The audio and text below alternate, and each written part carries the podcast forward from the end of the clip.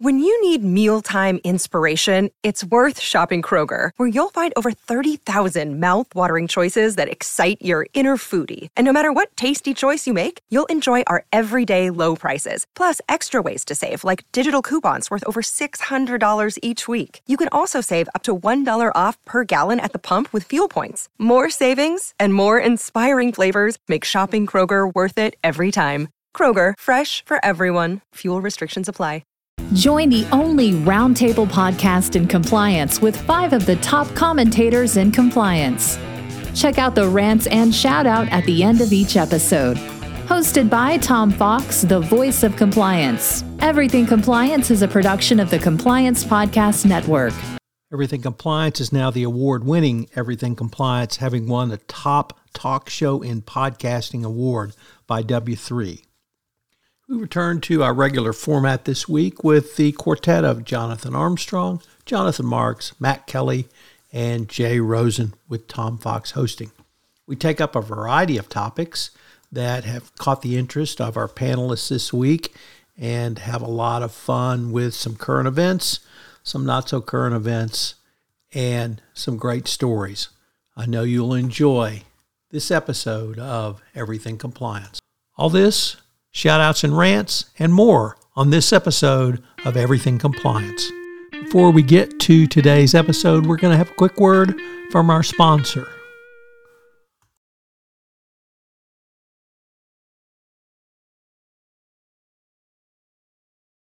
Another day is here, and you're ready for it. What to wear? Check.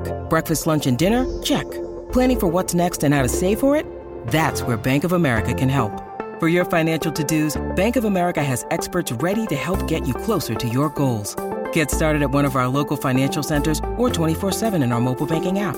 Find a location near you at bankofamerica.com slash talk to us. What would you like the power to do? Mobile banking requires downloading the app and is only available for select devices. Message and data rates may apply. Bank of America and a member FDIC.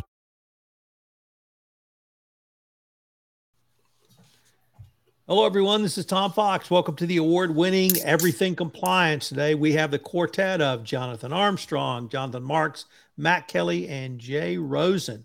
Jonathan Armstrong, our friends at Lloyd's, had a pretty big announcement that uh, you and your colleagues have written about. Um, what does Lloyd's have to do with um, data privacy and data protection? Yeah, thanks, Tom. Uh, it's um, uh, really the announcement is in the uh, cybersecurity data breach space, and I think it's going to be of much wider implication than people might think at first blush.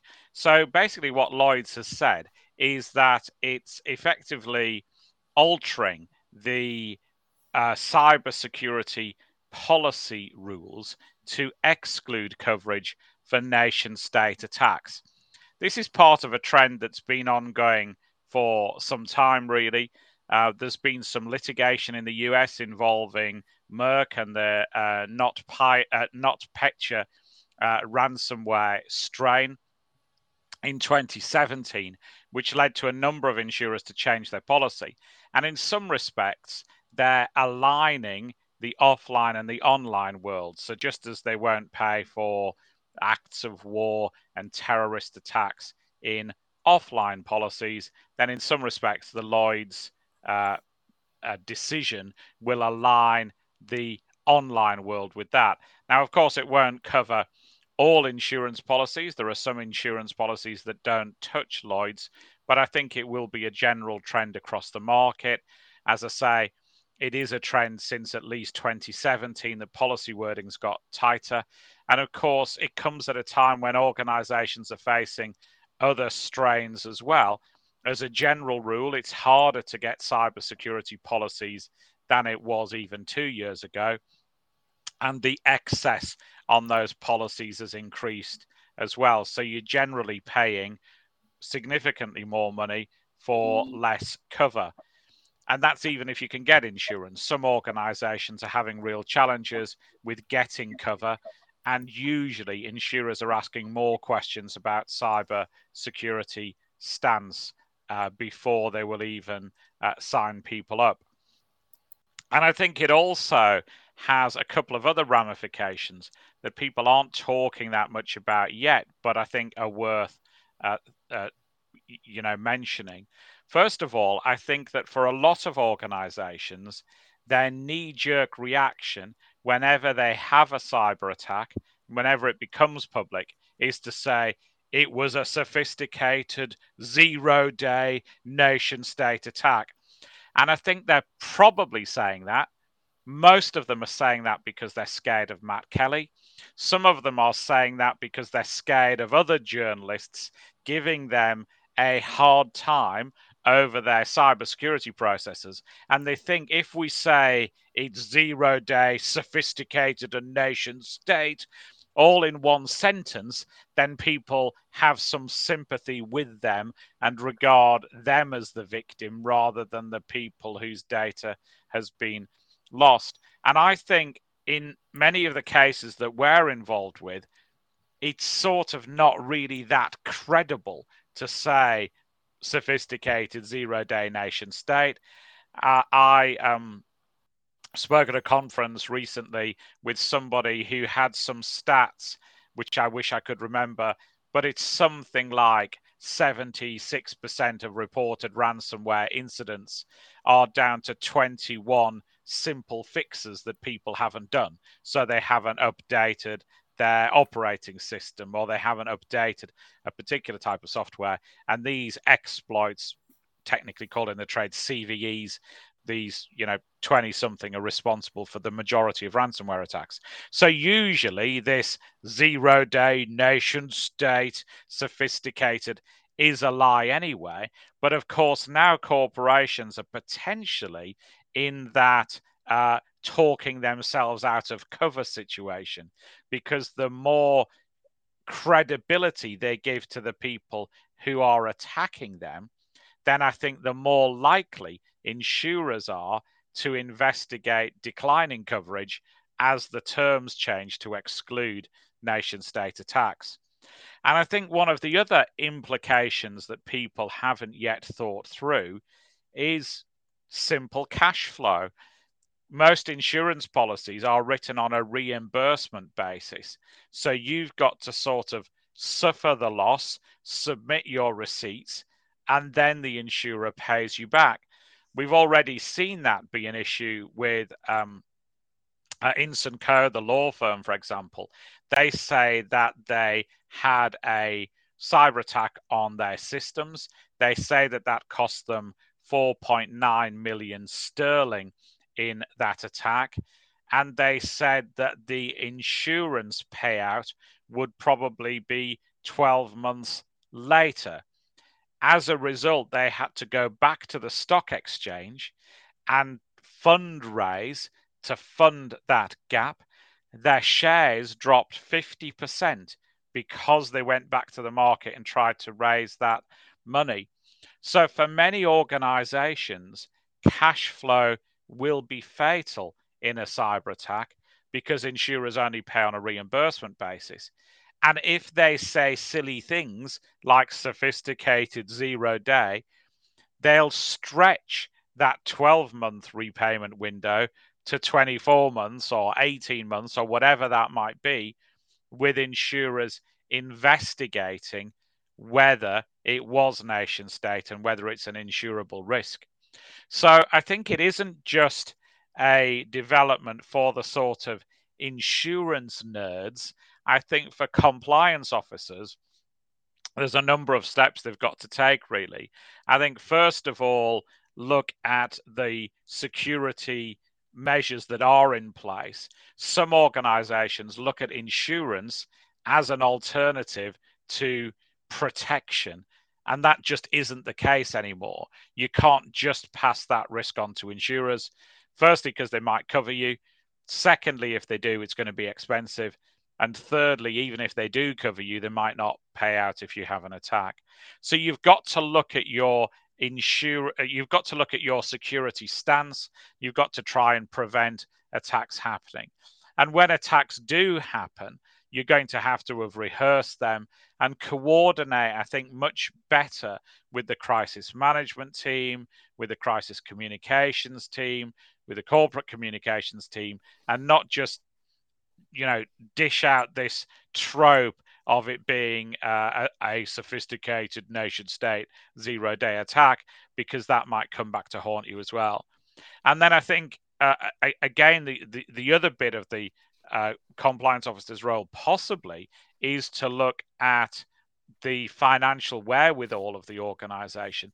So not only can it survive a cyber attack, but if it survives a cyber attack, can it ensure uh, that it can survive that cash flow gap, if you like, that caught uh, in Inson out recently in its uh, uh, July um, going to the market for, for cash.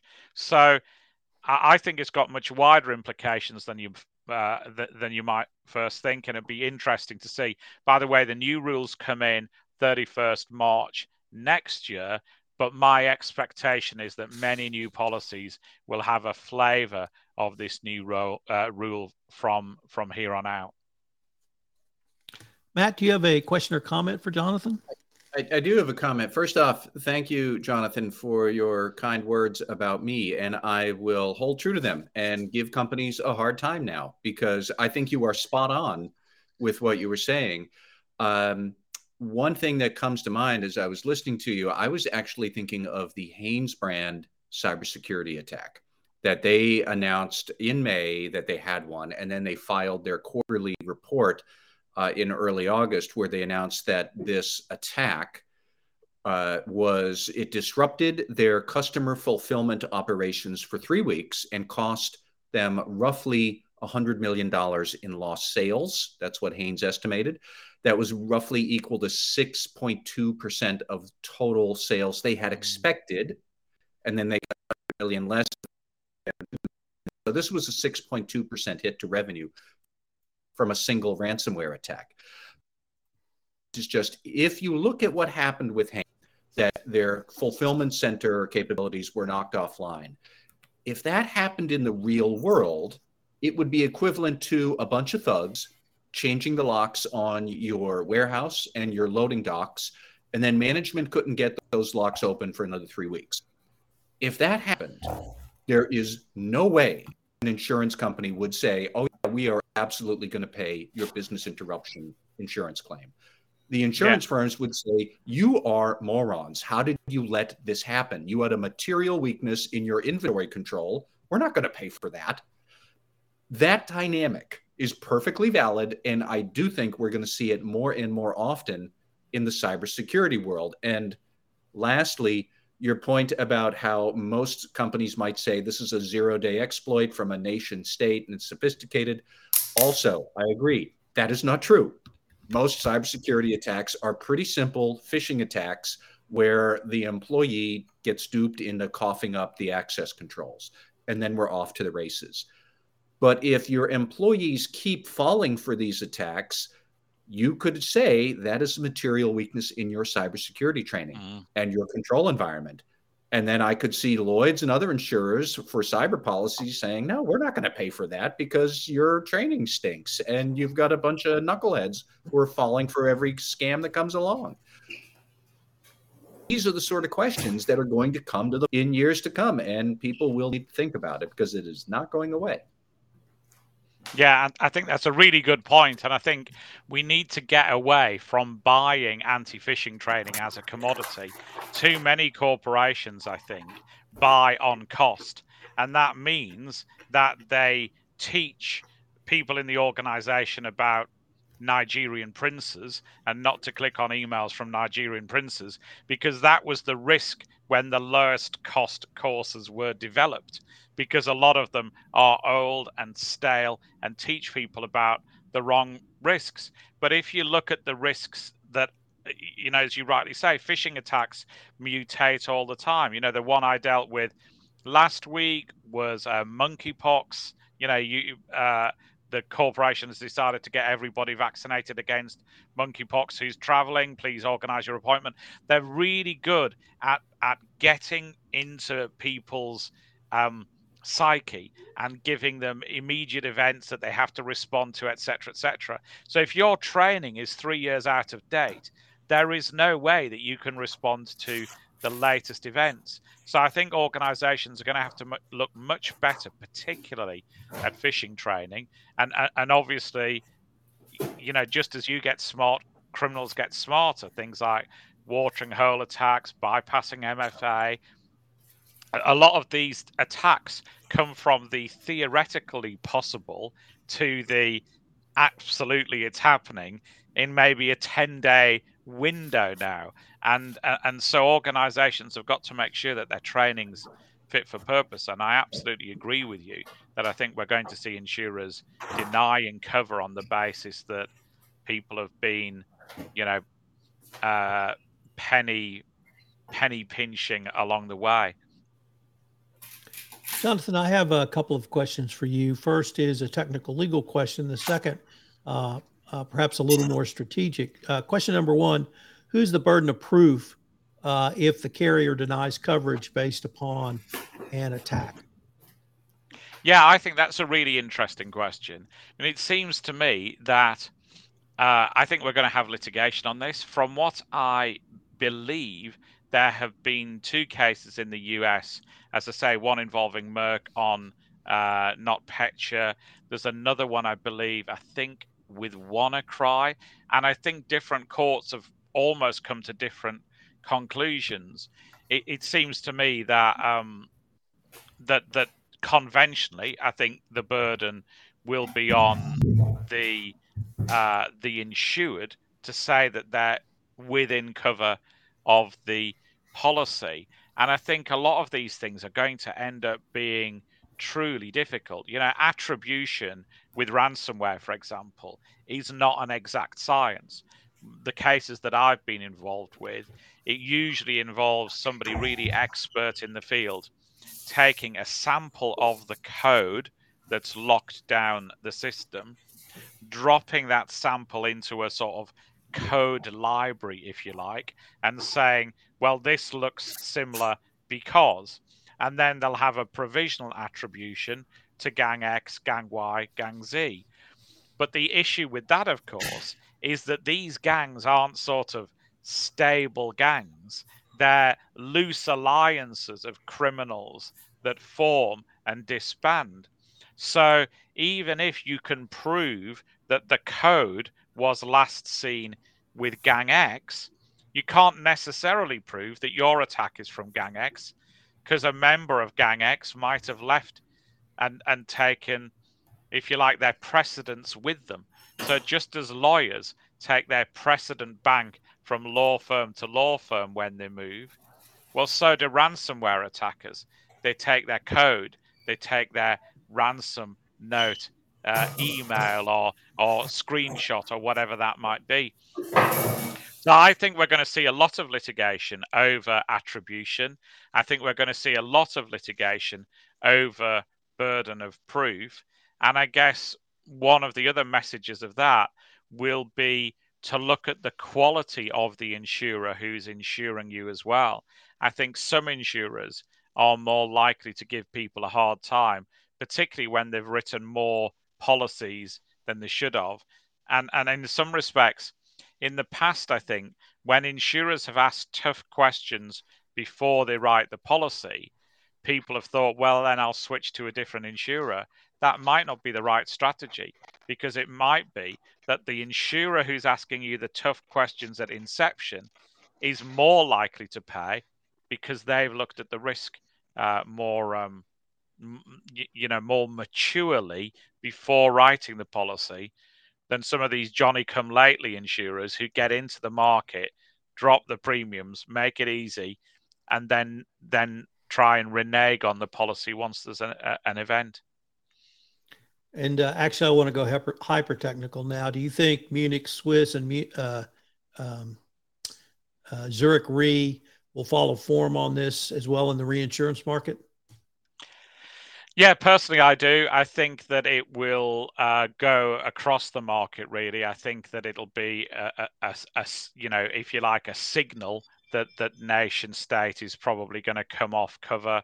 Maybe just maybe you'll get some specialist insurer somewhere who'll offer cover uh, for that, just as you can still get you know specialist insurance for executives traveling to Africa against physical ransoms, but I think that'll be a very, very small part of the market. And obviously, the premiums for that type of cover, I think, are going to be, uh, I'd expect, would be would be pretty enormous. And so I think the Lloyd's announcement is an evolution, not a revolution. I think the market's been headed that way, as I say, at, at least since 2017. I think. Jonathan Marks, you have a question or comment for Jonathan Armstrong? Yeah, I just I just have a general comment. You know, if you look at the risks that are being banded around at the boardroom level, you know, specifically cyber risk, you know, and you're looking at a duty of care and duty of loyalty, shouldn't you be asking who's filling out the application to apply for insurance?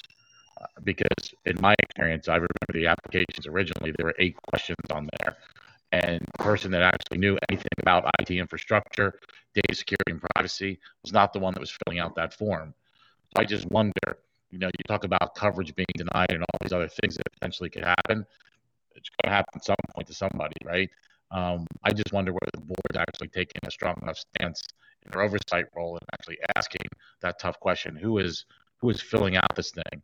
and are they getting the right information being provided back to them so that they can make informed decisions? I bet not. Yeah, I think that's a really great point, and I I know for a fact that in some cases the right person hasn't been filling out that uh, that uh, policy. Um, you know the the the, the the coverage application, for want of a better word. Too often, people don't involve the CISO, they don't involve the CIO. I've seen a case where um, for example, they've ticked the box to say, yes, multi factor authentication, MFAs across all of our systems, and it wasn't. Oftentimes, people answer the questions for their own uh, uh IT environment, but forget the fact that all of their HR data is in an HR provider in the cloud, all of their payroll data is in the cloud. And, and, and to answer a lot of the questions in the proposal truthfully, you're going to have to drill down into what those suppliers do uh, with data as well. And increasingly, we're seeing uh, people suffer from big ransomware attacks because their suppliers have been compromised, not their own network. You know, if you look at things like SolarWinds, if you look at the attack on time clocking systems in, uh, um, you know, November, December time, which I think hit the majority of the Fortune 500.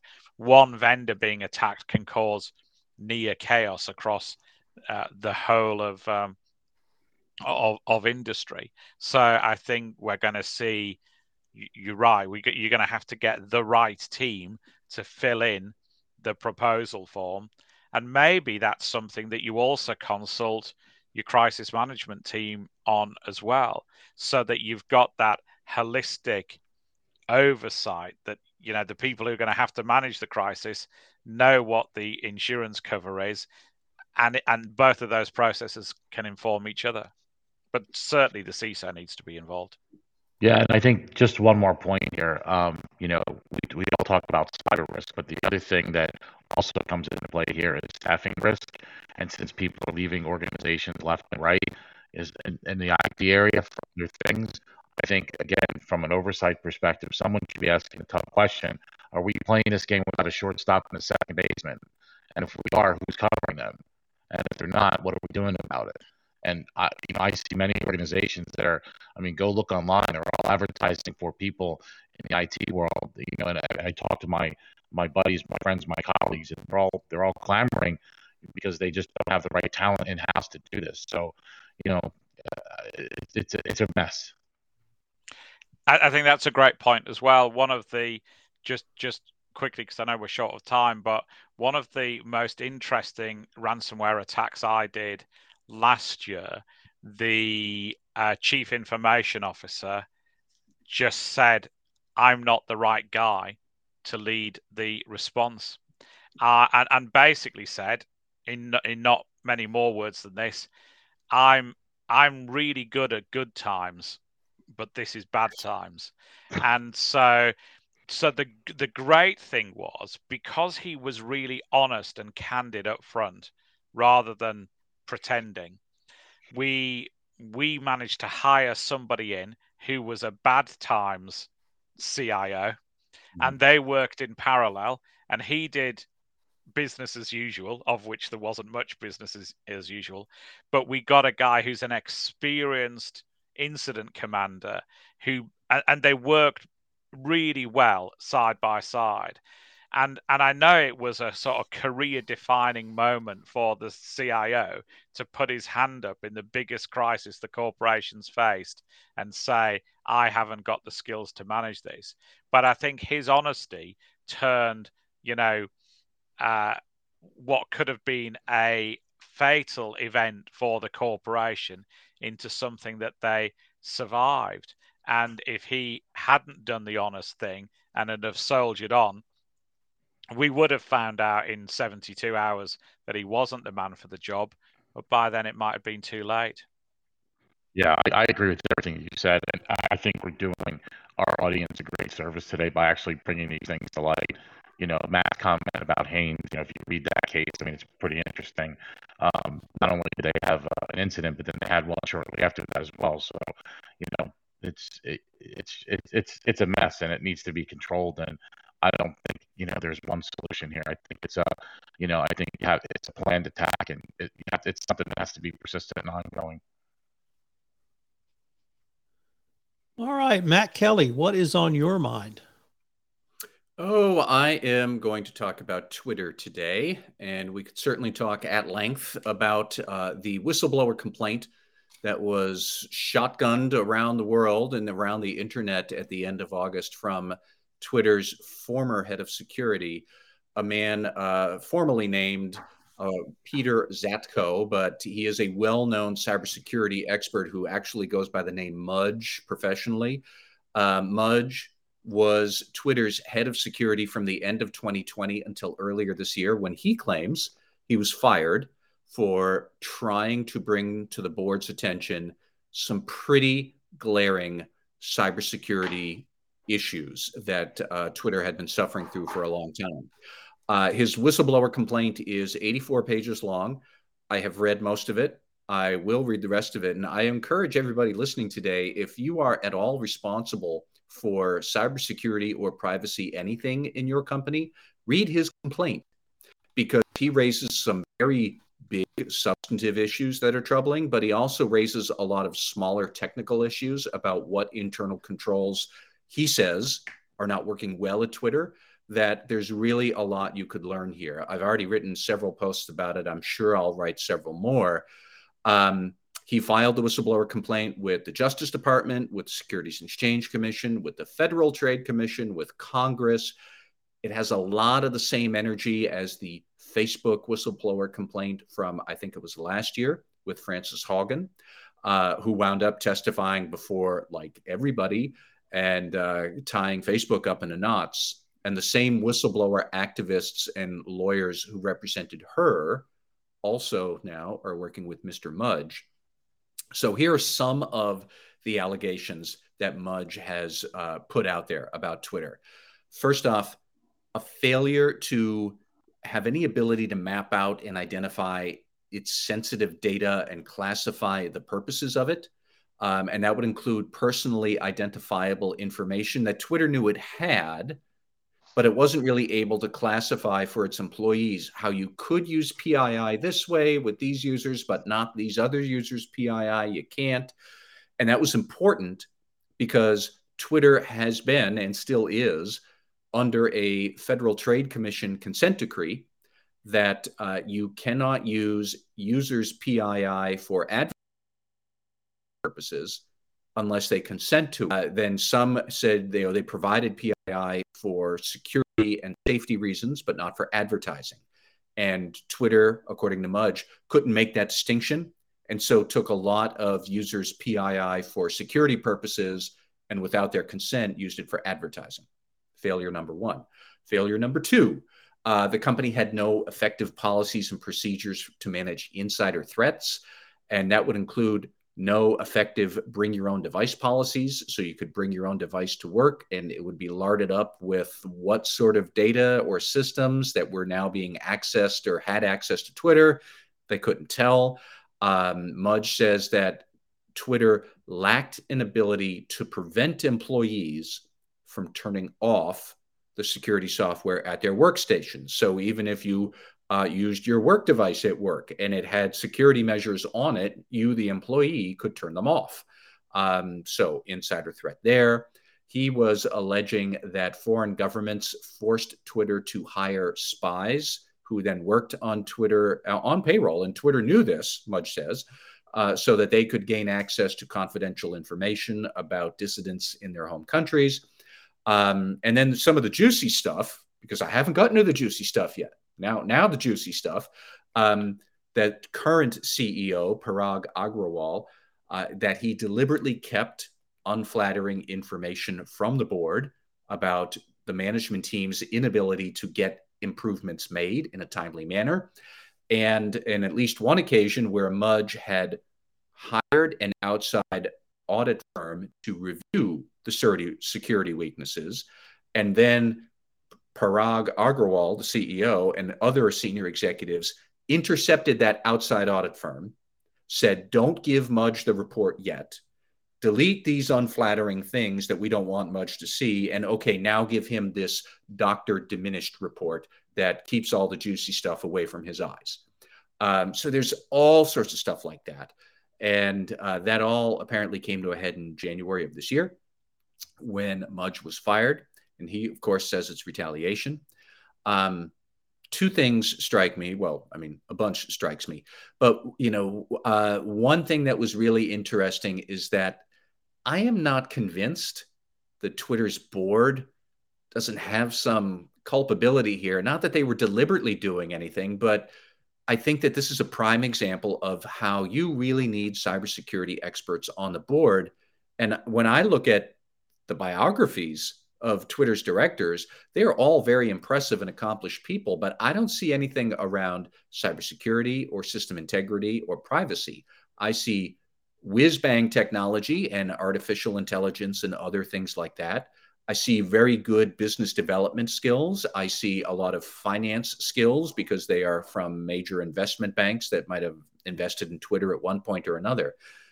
But considering the role Twitter plays, you'd really expect it to have at least one or two board directors who are up to their eyeballs in cybersecurity and process integrity expertise. Now, I don't see that. Um, the funny thing is, you know, I look at what Mudge is saying of all people. I think Mudge actually probably would have been better served on the board of Twitter because he could have grilled people about Twitter's cybersecurity weaknesses. And ironically, I think his rather prickly bedside manner with other management teams is probably what made this relationship so fraught at the in house level but I bet his demeanor and whatnot would have been excellent in board service because you need board directors who are really willing to call BS on stuff where they think there might be BS. Um, so there was an awful lot of that. Uh, I'll stop there right now, but you know we could talk more about specific internal control failures. I think regulators and particularly the Federal Trade Commission, they're going to give Twitter an awfully hard time about what is or is not true in this. Um, but it is a real mess. And for anybody who wants to have a good case study about how do I not screw up cyber in my business, go read his complaint. Because even if it is not true, you still have so many thought provoking scenarios to consider and try to avoid at your company. It is well worth your time to read his complaint. Mr. Armstrong, do you have any questions or comments for Matt Kelly? Yeah, I mean, I think what Matt says about um, regulators is is already coming true. Uh, uh, my understanding is that the Data Protection Commissioner in Ireland, who's the lead GDPR regulator for Twitter, has already met with them. I've seen reports that they are trying to line up a meeting with Zatko and that his team have said that he's open to meeting with them.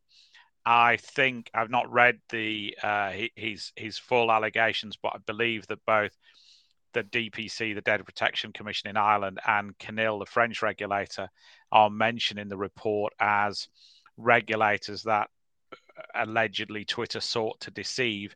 There was an investigation into Twitter by the DPC in uh, December 2020, which related to a 2019 uh, data breach, they were pretty damning on things like response rates from memory in that finding.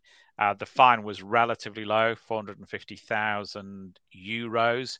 My guess would be that there's some thought of reopening that investigation. There's, uh, I, I don't know the specific law in Ireland, but of course there are potentially criminal offences if you mislead regulators, and that leads uh, to a different regulatory outcome. And I believe, though I may be completely wrong, that the area of investigation for CNIL is in connection with its cookie sweep. So you might remember that there have been big fines from CNIL. Uh, 60 million euros for Facebook, 150 million euros for Google. I'd be surprised if Twitter weren't part of that original sweep. Maybe somebody at Twitter may be told CNIL different things about their use of cookies. It would seem slightly surprising that they weren't using cookies to the same extent as Facebook and Google were. Uh, and I know that CNIL are anxious to meet with Zatko and his representatives uh, as well. So I think things are moving pretty quickly on this side of the pond as well. And I guess, you know, as ever, regulators read the press as well. So this is likely to have ramifications. As I said, f- from what I understand, the DPC are already on the case and, and more difficult conversations with regulators on this side of the pond as well, I think. You know, one thought I did have was, you know, I certainly I see why privacy regulators would be all over this, but I think that for most people, uh, the primary risk really that we have to worry about is that some world leaders' account could be hijacked and then they are spreading disinformation that could lead to some sort of calamitous event. And that is not far fetched because Twitter suffered a hack in 2020 where the accounts of Barack Obama and Joe Biden and Jeff Bezos and Bill Gates and dozens of others that it was hacked. And those attackers were just using it to hawk Bitcoin payments or some stupid thing. But one could very easily see that a failure of process integrity would allow um, somebody to take over an influential world leader's uh, account and they publish, I don't know, that Vladimir Putin's invasion of Russia is off, or he's going to start using nuclear weapons in Ukraine, or Donald Trump is going to encourage his extremist followers to bomb FBI offices around the country. None of those scenarios, if they actually happened, I don't think people would be very surprised, except for maybe Putin calling the war off. Um, yeah. But what regulator would be in charge of that? And what would be the enforcement over that? I mean, that's not a privacy breach. It strikes me as weird for the SEC to say, well, that's a disclosure failure for investors. Like, who cares? You know, I mean, mm-hmm. the the inability to have sufficient control over your the, the service you offer to people that could therefore lead to real damage in the physical world like I'm still stuck on what regulator enforces that under what statute, what's the right penalty, and I don't know. But this is not a thing that's going to go away. A question that's going to go away in my mind. No, you could even hack Elon Musk and say really stupid things on his Twitter account. He could announce yet again that he's going to back off of Twitter or buy it, or I don't know what he's doing this week. That the week ain't done yet, but that's the sort of issue that I it falls between the cracks. I think of enforcement here, and I don't know what the right answer mm. is. Jonathan Marks, do you uh, have something for us? I want to do my best Adrian Cronauer, but I'm not going to do the dan, dan, dan, dan, dan, or say good morning Vietnam. But I am going to say, you know, good day, board of directors. Hey, wake up. You know, Matt talked about the guy from Twitter, you know, the CEO bagging a report. Guess what happens? It happens in our world all the time. We do investigations, they don't like the outcome. All of a sudden, that investigation disappears. You do a special assignment or a risk assessment, they don't like what's in the report, that report disappears. I can sit here and honestly tell the audience today that that's happened to me more than 10 times in my career where we've gone in, done work, identified risks, exposed the company, and things have gotten buried. One, one in one particular instance, the general counsel buried a report. When she left, they found it in her top drawer, and she had never even told the board directors or anybody else what the results of that that project was. So, you know, again, boards wake up. You're paying consultants to do things. Ask where were those reports? What's going on? Why is you know why isn't any information coming through? I mean, this should be a wake up call to everybody. I mean, I can't imagine Matt for the life of me that if that CEO um, at Twitter, uh, I can't say his name, so I'm not going to say it. Um, hmm. that CEO at Twitter did this. I can't imagine that others haven't done the same. And then my last comment here is with regards to the board of directors and having the requisite skills guess what? It's okay to hire a board advisor.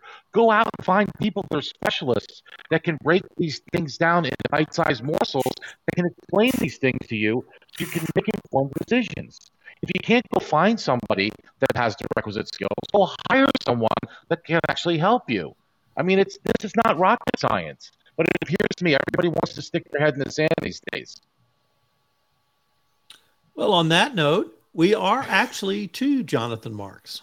So, Jonathan, uh, what do you have for us this week, or do you need a moment to uh, decompress? No, I'm good. I mean, uh, you know, by the way, if you don't read Radical Compliance, you're missing out. Matt writes some great stuff, and um, he's got some really great insights. I mean, he really, he truly does. So, for those of you out there that are not familiar with uh, what Matt puts out, it's got to be part of your repertoire. I think I've said that a couple times. But you know, Tom and I were talking about the role of internal auditor specialists or anybody or risk specialists with regards to mergers and acquisitions.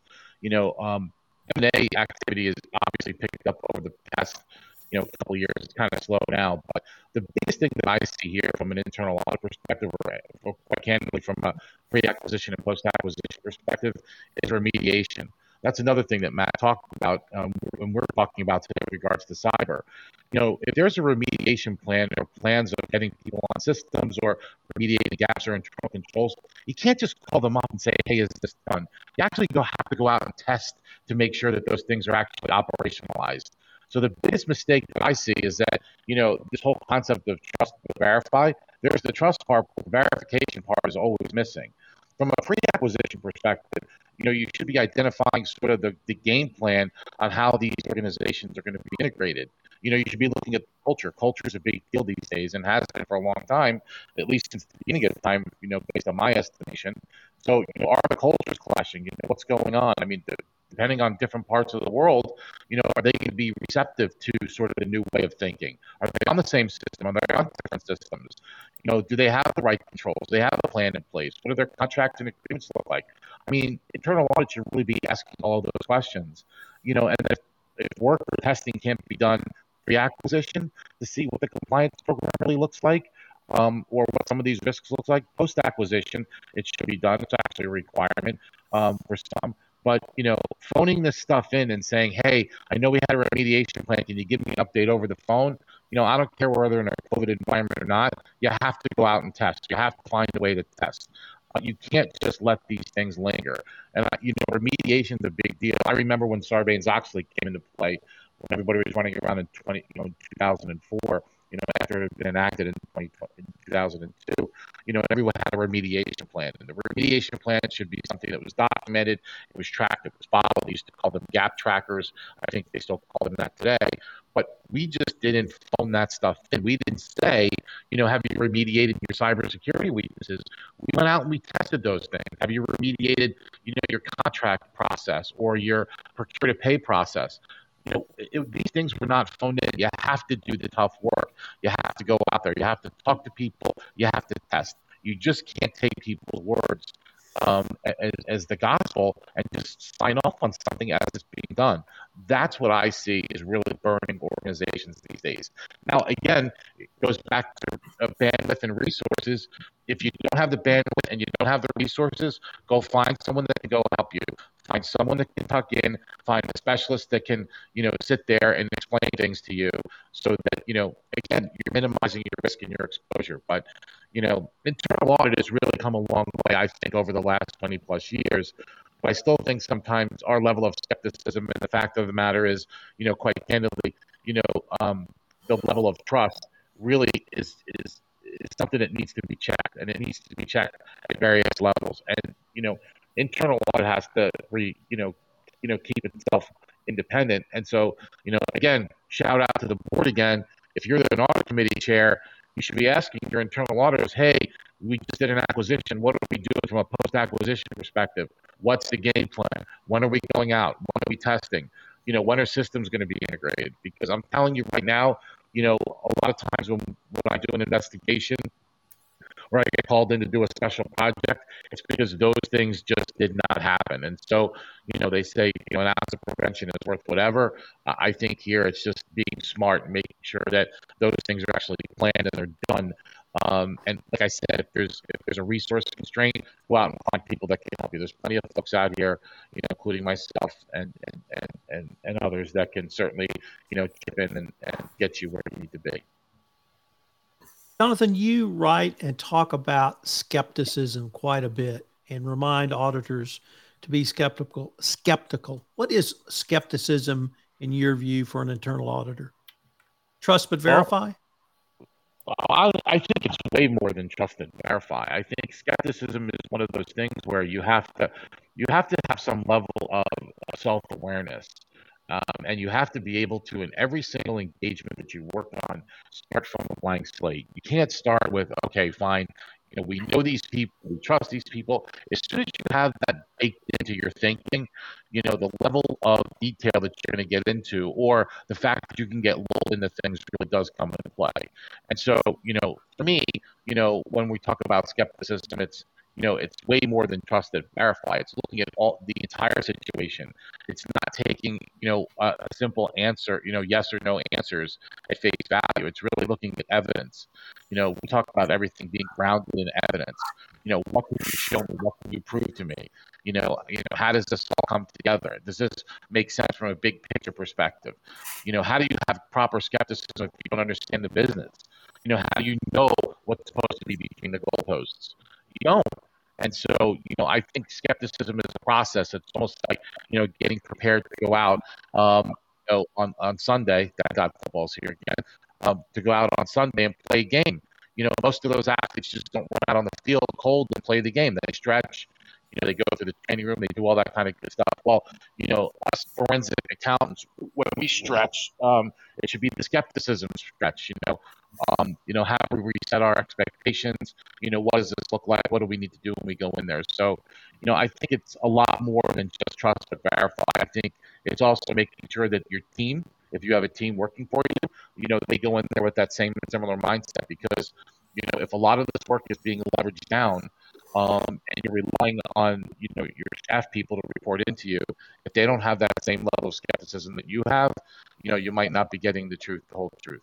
And so you know, again, I think it's more of a process. I think it's something that we don't do a lot of training on. I think we should, um, but you know, it's definitely a problem. It's not, it's definitely something that I continue to write about, and I'm very passionate about. Jay Rosen, what is on your mind today? Thanks, Tom. It's um, September 2nd when we're uh, taping or we're recording this episode. And there were a couple stories last week about SEC whistleblowers that I wanted to bring to everyone's attention. Uh, the first one was written by Mengqi Sun, and it's entitled SEC Whistleblower Awards Might Have a Revolving Door Problem. Over the past several years, the SEC's Whistleblower Awards program has been championed by lawyers and politicians for offering powerful incentives for tipsters to come forward.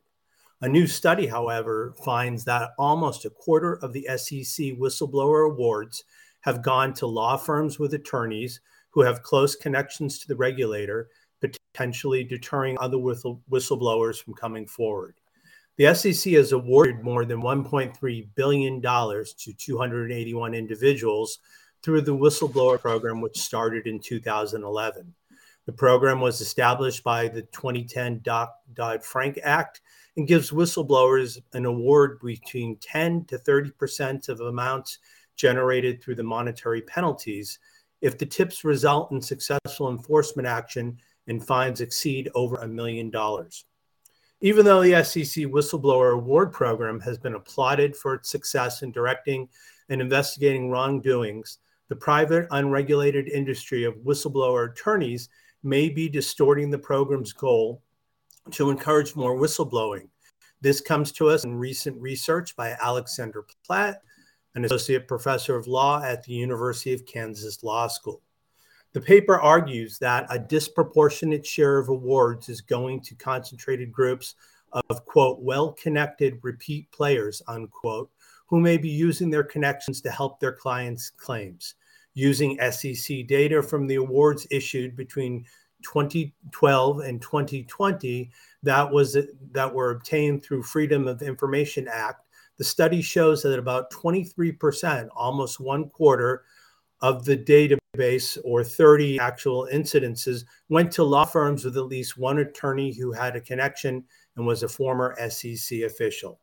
Jordan Thomas, an attorney who helped establish the SEC whistleblower program, and now at law firm SEC Whistleblower Advocates PLLC, says it's a single dominant revolver, according to the study. Mr. Thomas, during his time working for the law firm Labaton and Sucharow, was responsible for a hundred, rather for 10 awards in the studies database, accounting for about 20% of the dollars awarded to the studies, about 152.6 million. Tipsters represented by lawyers significantly outperform unrepresentative ones, and repeat player lawyers outperform first timers, which is not surprising. The SEC doesn't publicly name whistleblower or identify cases when they announce an award or say the whistleblower has legal representation. Some whistleblower attorneys may publicize that certain awards went to their clients without disclosing names as part of their marketing efforts. Overall, chance of winning an award is slim at less than 0.54%, considering the SEC has received a total of 52,430 tips between August 2011 and this September. Mr. Platt said the opaqueness of the process, such as the lack of disclosure about whether an attorney represented the whistleblower and how much fees the attorney charges, has created an unfair playing field. He said that attorneys tend to charge high fees up to 40% of the award without regulation.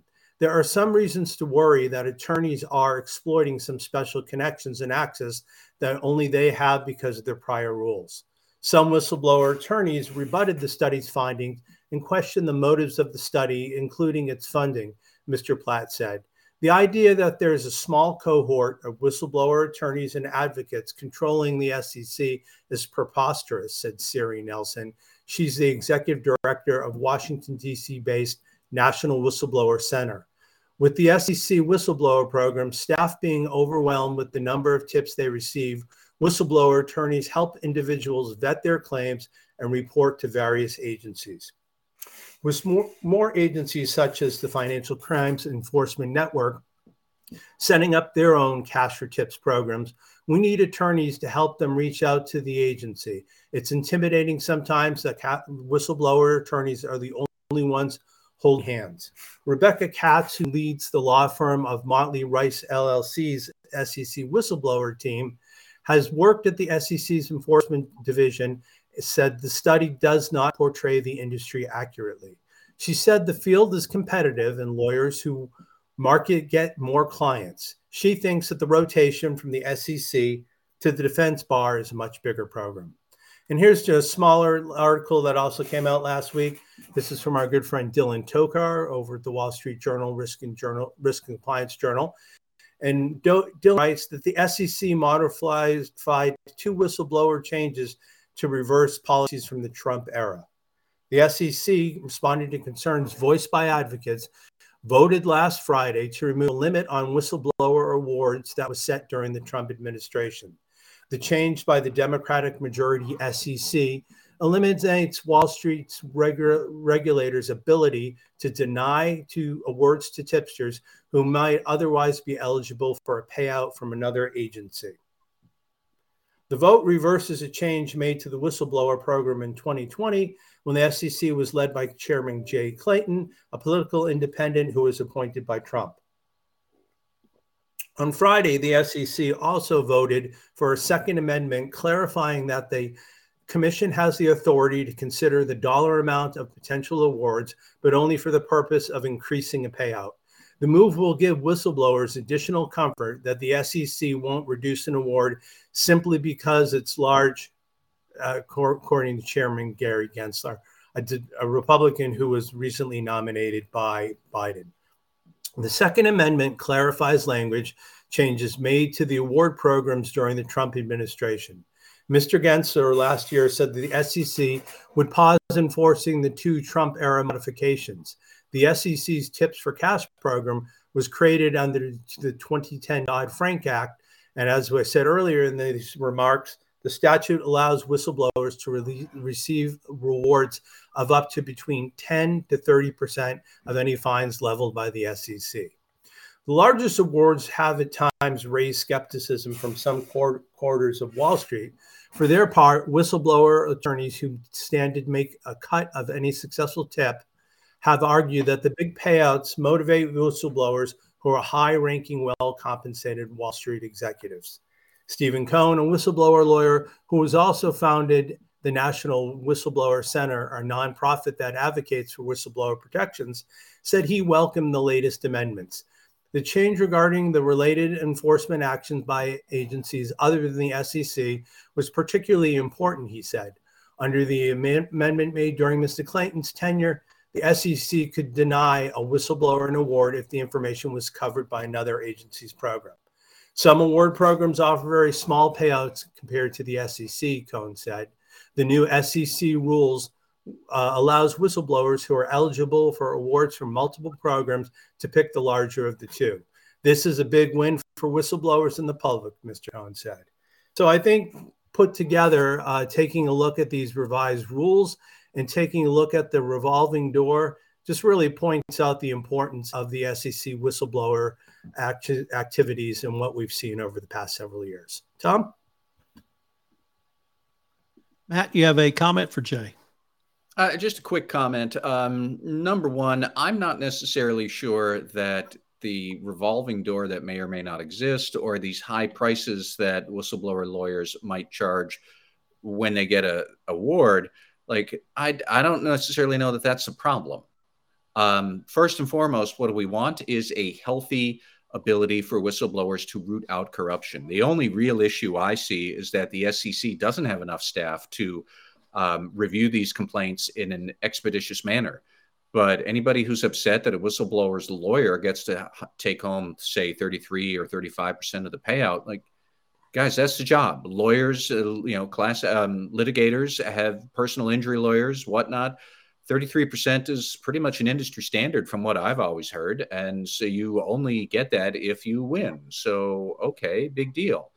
And anybody who thinks that there is any sort of conspiracy that this regulation exists really just to give SEC lawyers a full employment act after they leave the agency and there's a secret club and uh, enough with that nonsense. The SEC is not organized enough to pull off any sort of a secret anything. Never mind the fact that these are very talented and competent people who labor with too little pay and too much work to do a good job but there's no conspiracy here. There's no pipeline to make everybody uh, self enriched or enough of that nonsense. The only problem we have is there's not enough staff at the SEC to review these whistleblower complaints in a timely manner so that the whistleblowers feel safe and have a good avenue that they can take their cases and their allegations to get them reviewed. That's it. It, it might have been a, a dog days of August story. Well, above and beyond the dog days of August, this is one of the most inane conclusions I've recently seen. It's absolutely asinine to say that Jordan Thomas uh, somehow has an inside track with the SEC. The reason Jordan Thomas has so many awards is because number one, he has quality information that his whistleblower has. Number two, he understands how the system works, so he presents it to the SEC in a format that they can use it, not simply to intake it, but actually have a um, successful enforcement action because it's not whether or not the whistleblowing information is valid, it's whether there is an enforcement action and a bounty paid as a percentage of that enforcement action. To say that lawyers are unregulated is absolutely asinine. Lawyers are regulated by every state they practice in. So the state bar of each state, plus the District of Columbia and Puerto Rico, regulate lawyers. So we're all regulated. 40% is the standard amount of pay, and there's no opaqueness around that. Anyone who's ever signed a contract or done any legal work knows that's the standard amount of pay. And if that's an antitrust violation, sue the state bar. And finally, to claim that because you have quality information presented from whistleblowers who receive awards is a reason that scares away people with non quality information. And that's a problem, is perhaps the most inane conclusion uh, of this entire report. So, uh, yeah, have I read this? You bet. Am I channeling my inner Jonathan Marks? Not as much as I'd like to, but I try to make a stab at it. But that's a great segue into our shout outs and rants sections.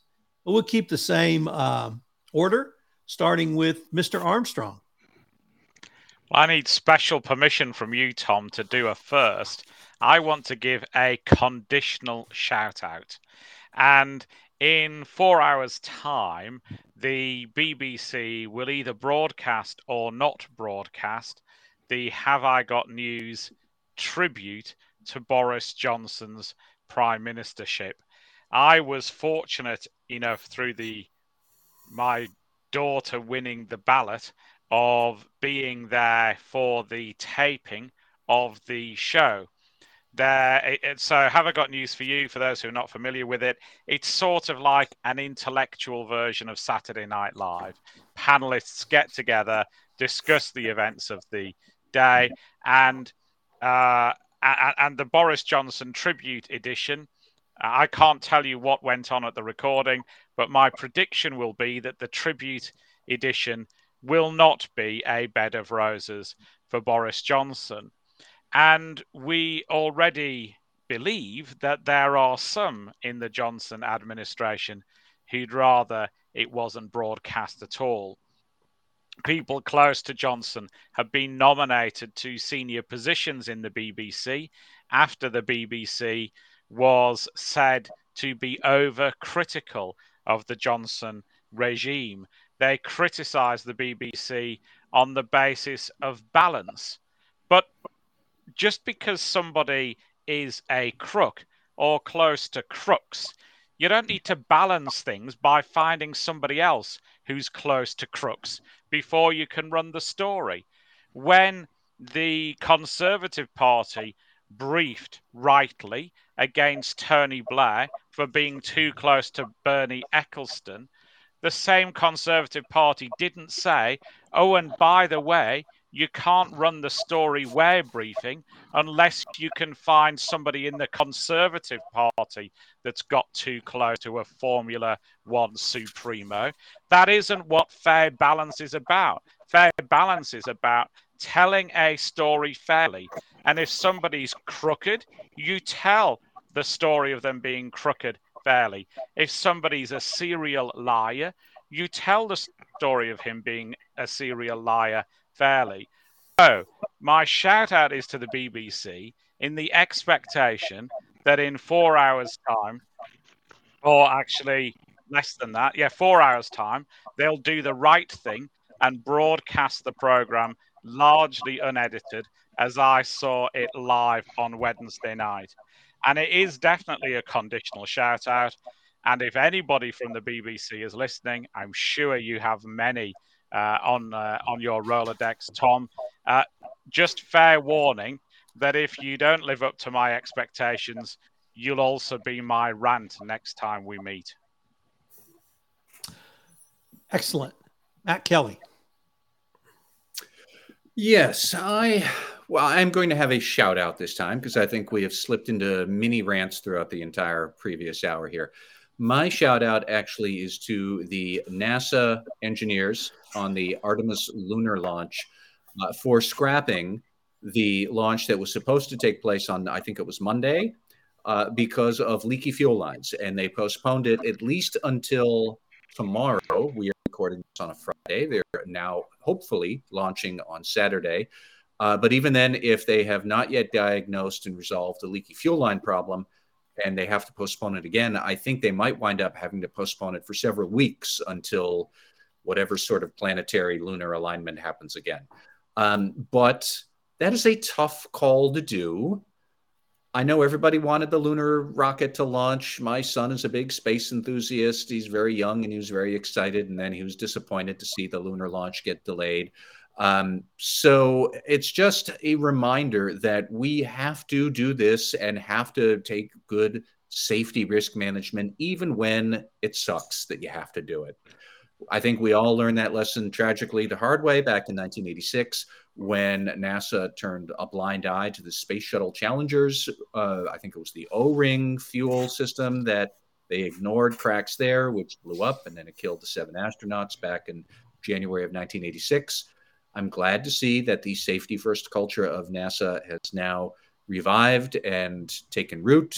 And it is another reminder that in an ethics and compliance way, I suppose, or in an internal audit risk management way, you do have to do these things occasionally, even when that really leaves a disappointing feel for a whole lot of people.